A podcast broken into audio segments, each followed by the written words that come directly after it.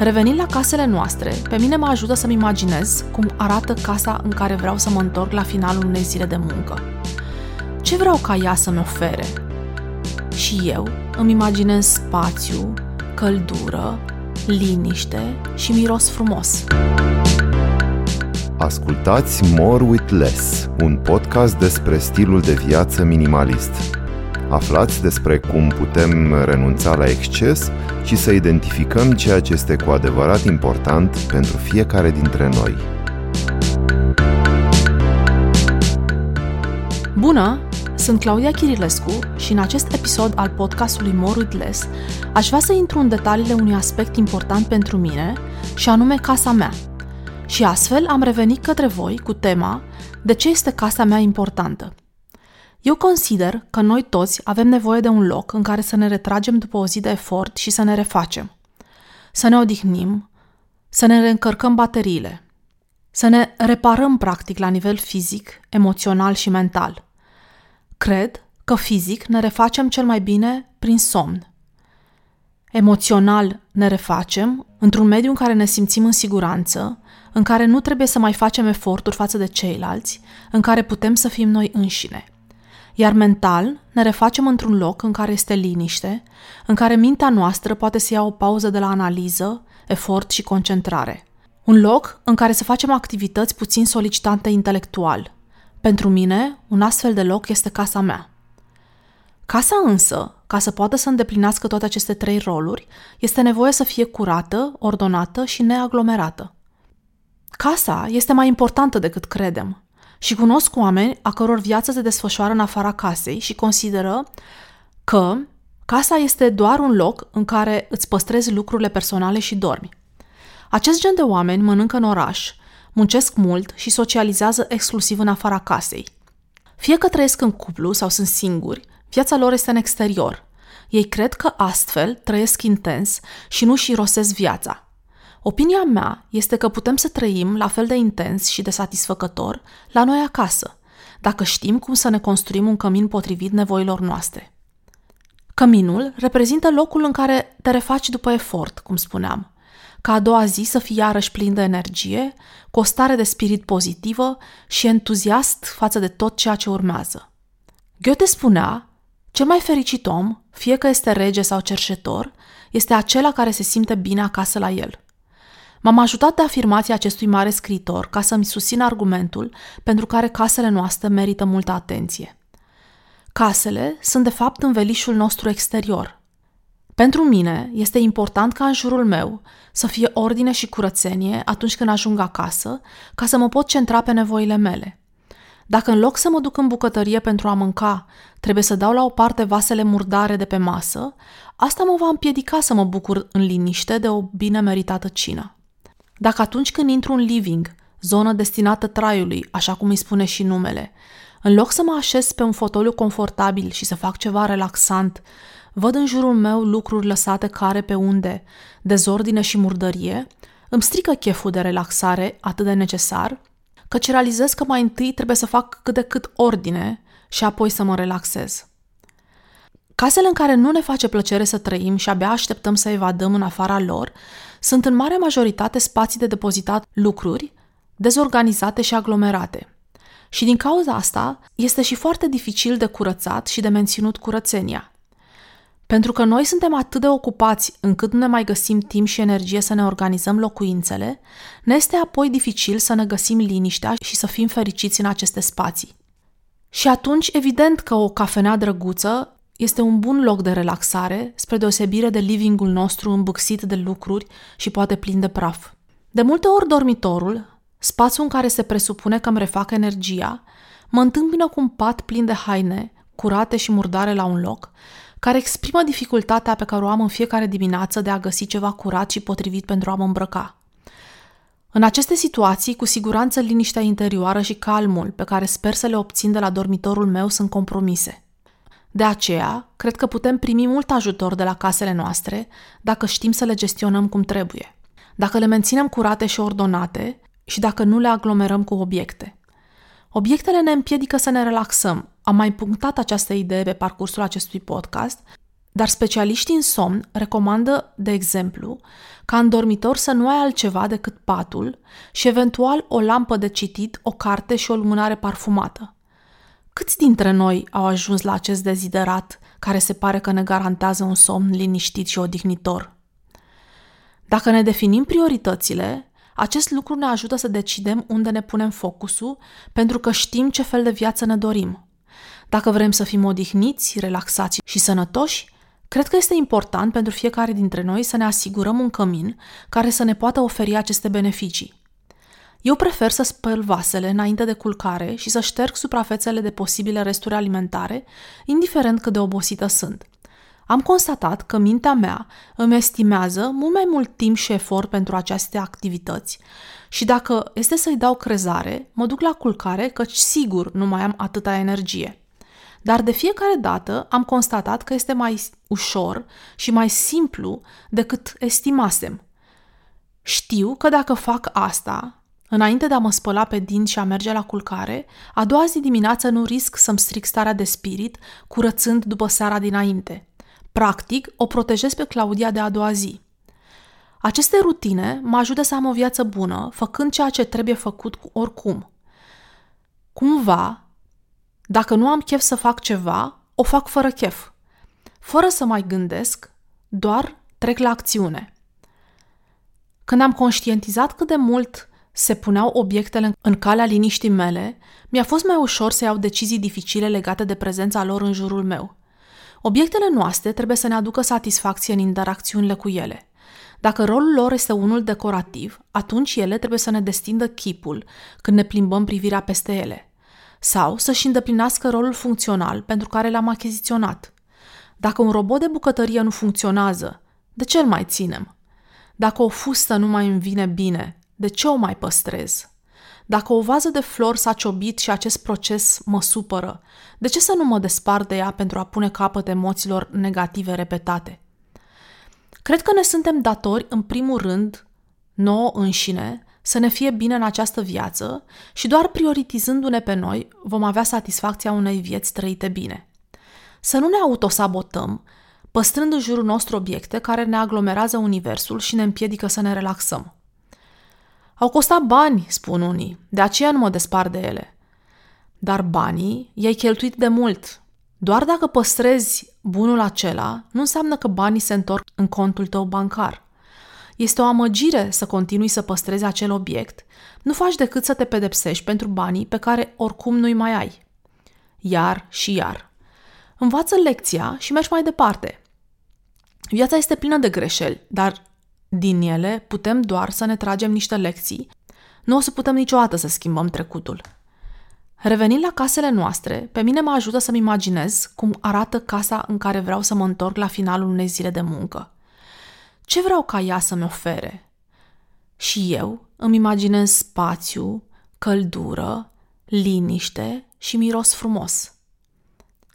Asta înseamnă că acestea sunt elementele pe care trebuie să încerc să le creez în spațiul în care trăiesc.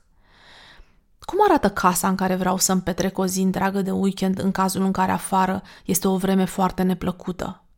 Eu vreau să fie ordonată, eventual pregătită pentru o cadă, cu un sistem de sonorizare bun, care să-mi învăluie atmosfera în ritmuri plăcute, pregătită oricând pentru vizita unor prieteni. Cu o bucătărie curată și aprovizionată cu alimente esențiale, astfel încât să-mi pot prepara atunci când doresc o masă delicioasă. Pentru ca toate aceste scenarii să fie posibile și la îndemână, în casa mea trebuie să am spațiu liber și nimic de făcut. Scritoarea franceză ce trăiește în Japonia, Dominique Loro, face o apologie a spațiului curat în cartea ei Candoare cu stil. Dominique a avut chiar o rezidență într-un templu zen pentru a aprofunda modul în care trăiesc călugării și activitățile cotidiene ale acestora. Curățenia este extrem de importantă pentru Dominic. Ea spune că nu putem stabili o relație adevărată cu spațiul în care trăim dacă nu îl curățăm personal.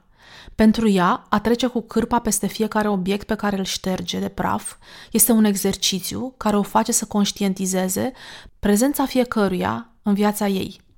Și timp să-i dau dreptate. O inventariere periodică a posesiunilor noastre este sănătoasă, căci realizăm câte lucruri păstrăm din automatism.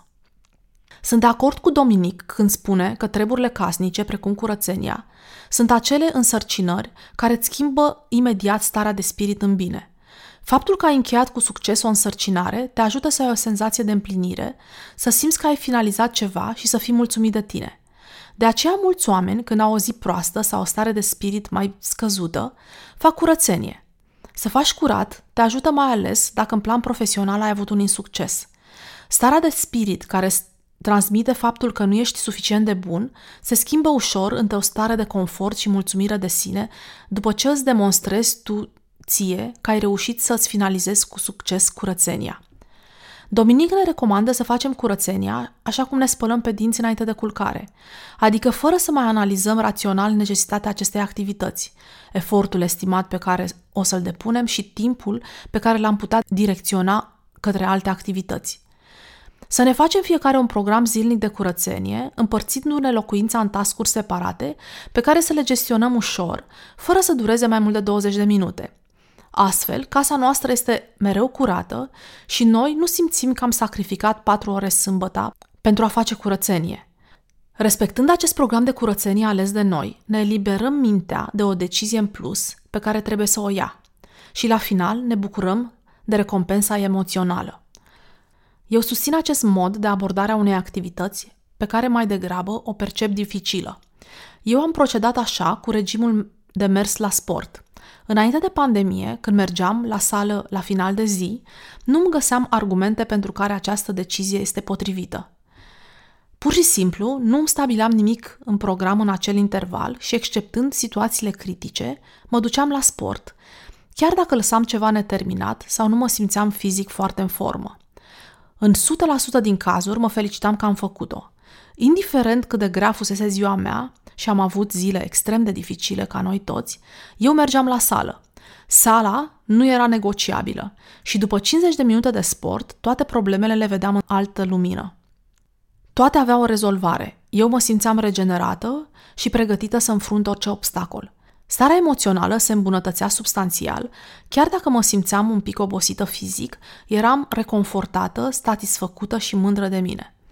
Și în situația în care aveam o durere de cap sau o stare de răceală ușoară, de cele mai multe ori simptomele dispăreau complet după sport. Asta mi-a demonstrat eficiența unor activități necesare pe care poate nu ai chef să le faci, sau mai exact, nu ai niciodată chef să le faci. Dar aceste activități îți aduc extrem de multe satisfacții și cea mai importantă dintre ele este că te vezi mai bine tu în ochii tăi, ai o percepție bună despre tine la final. Și pentru asta merită din plin efortul – efort care, de fapt, realizezi la final că nici nu a fost atât de mare precum îl estimasei. Asta face mintea noastră. Citise mai de mult un studiu care spunea că, din punct de vedere evolutiv, mintea ne spune că nu face sens să depui un efort care nu are efecte imediate asupra conservării speciei, care îți risipesc energia ce poate fi necesară dacă naufragiezi sau te aleargă un tigru. Mintea noastră așa traduce și mersul la sport, Adică, pentru sală, trebuie să îți iei un abonament care costă bani, o să transpiri și o să faci febră musculară, ceea ce este neplăcut căci doare, pierzi timp pe care l-ai putea folosi să nu faci nimic, adică conservându-ți energia. Beneficiile sunt pe termen mediu și lung, dar mintea nu știe asta și nici nu știe că după sport o să descarce endorfine și acest hormon al fericirii îți va da o stare foarte bună. În plus, lucrându-ți corpul, îți îmbunătățești starea de sănătate sau cel puțin ți-o menții. Același proces are loc în mintea noastră și când ne propunem să facem declutter sau să facem ordine și curățenie. Nu vedem beneficiul imediat, sau cel puțin mintea noastră vede doar efortul. Prin urmare, dacă știm deja concluziile acestor studii care ne spun că somnul într-un dormitor neaglomerat de obiecte este mai odihnitor, sau că nivelul de stres este mai scăzut la persoanele care locuiesc într-o casă ordonată și aerisită, haideți să le dăm crezare și să acționăm. Să facem ceea ce este bine pentru noi, fără să raționalizăm prea mult. Facem pur și simplu și satisfacția o să vină după. Ca de exemplu, satisfacția de a sta într-o casă curată, în care mă pot relaxa în voie și mă pot bucura de timpul meu liber. Și din punct de vedere financiar, distracțiile de acasă sunt mai economice decât cele din oraș. Să ieși în oraș costă bani. Cred că este un proverb modern englezesc. Este drept că fiecare activitate are beneficiile ei, dar acum că vine sezonul rece și este mai dificil să rămânem mult timp în natură, căci frigul ne împinge în interior, vă recomand să vă imaginați cum arată acea casă în care abia așteptați să reveniți și să vă transformați acel vis în realitate. Ce bine este că atunci când îți vine cheful să faci un pic de yoga, să poți să rostogolești o saltea pe podea fără să-ți faci griji că este praf sau că trebuie să muți două piese de mobilier să-i faci loc. Pentru mine asta înseamnă libertate. Sau să pot să-mi prepar o omletă simplă, iar bucătăria să fie pregătită pentru gătit, cu blaturile șterse și totul pus la locul lui. Să am dormitorul pregătit de somn și în doar două minute să fiu sub așternut, dând doar la o parte cuvertura de zi și așternând o pătură de lână peste cearșaf. Am observat că din momentul în care simt că mi este somn și momentul efectiv în care pun capul pe pernă trec mai mult de 5 minute, atunci somnul îmi zboară și mi este apoi mai greu să adorm. Înțelegând asta, îmi reduc operațiunile necesare, astfel încât seara să fac un minim de efort pentru a profita de starea de relaxare care îmi garantează că voi adormi foarte repede. Pentru asta, în cazul meu, prefer ca dimineața să strâng păturile de pe pat, să le așez în dulap și să pun peste cearșaf cuvertura care ține praful la distanță de lenjeria de pat. Eu prefer păturile de lână în locul pilotei. Am renunțat de foarte mulți ani la pilotă, cred că sunt mai bine de 20 de ani. Dorm doar cu un cearșaf vara, o pătură de lână primăvara și toamna și două pături de lână iarna suprapuse. Cred că este mai flexibil așa. Lâna are proprietăți termice excelente și permite schimbul de aer între interior și exterior, adică se ventilează inteligent funcție de temperatură. În vacanță, prefer să-mi iau cu mine una dintre pături în locul câtorva piese de îmbrăcăminte în plus. Pătura îmi garantează că dacă sunt seri răcoroase, sunt confortabilă noaptea. Sau dacă camera de hotel are instalație de aer condiționat generală, care nu se poate opri complet, fără pătură, îmi este frig, indiferent cât de cald setez termostatul. Pilotele de la cazare sau din hoteluri de multe ori nu se potrivesc cu nevoile mele personale de confort termic. Ele sunt alese să satisfacă media turiștilor, nu preferințele personale. Pentru mine, casa mai trebuie să aibă și un iluminat flexibil, care să-mi aducă atâta lumină cât îmi este necesară pentru activitatea pe care o fac. Și de aceea, iluminatul în casa mea nu este din plafon. Iluminatul este construit din spoturi plasate strategic și care se pot activa selectiv. De asemenea, am lămpi dispuse pe obiecte de mobilier și lămpi de podea. Am câteva corpuri de iluminat care îmi satisfac nevoia de lumină pentru citit pe canapea. Și alte două lămpi care dau o lumină difuză seara când ne uităm la un film. Nordicii au înțeles cât de important este iluminatul interior, mai ales că la ei sezonul rece și întunecat este cel mai greu. Și în apartamentele lor își plasează strategii pe blature de la ferestre sau pe mobilier mici lămpi. Iar lămpile de podea ajută în cazul în care aveți un fotoliu de lectură sau un alt loc unde vă este necesară o lumină direcționată. Pentru mine, lămpile sunt obiecte de decor funcționale și de aceea am mare grijă când le selectez – Caut să aibă înălțimea necesară scopului lor, dar și să respecte criteriile estetice personale și să se potrivească cu restul obiectelor din casă. În casa mea încerc să aduc obiecte de calitate, căci îmi doresc ca ele să mă slujească mult și să-mi placă vizual. Personal, nu mă raportez la designul de interior în trenduri. El reflectă stilul personal mai bine decât o fac hainele în cazul meu. Interiorul casei mele este populat cu piese de mobilier conceptuale din punct de vedere al designului. Am atât de puțin spațiu încât nu fac niciun compromis când vine vorba de design interior. Dacă un tricou îl pot ascunde într-un sertar, mobilierul și accesoriile sunt atât de prezente încât este imposibil să le ignor. Așa că eu cumpăr cu atenție și extrem de rar. Schimb foarte greu ceva și asta doar în situația în care îmi dau seama că după câțiva ani stilul meu de viață s-a schimbat și acel obiect nu mai este util. Și cred că la mobilă este poate cel mai important să cumpărăm obiectul cel mai bun calitativ pe care ni-l permitem.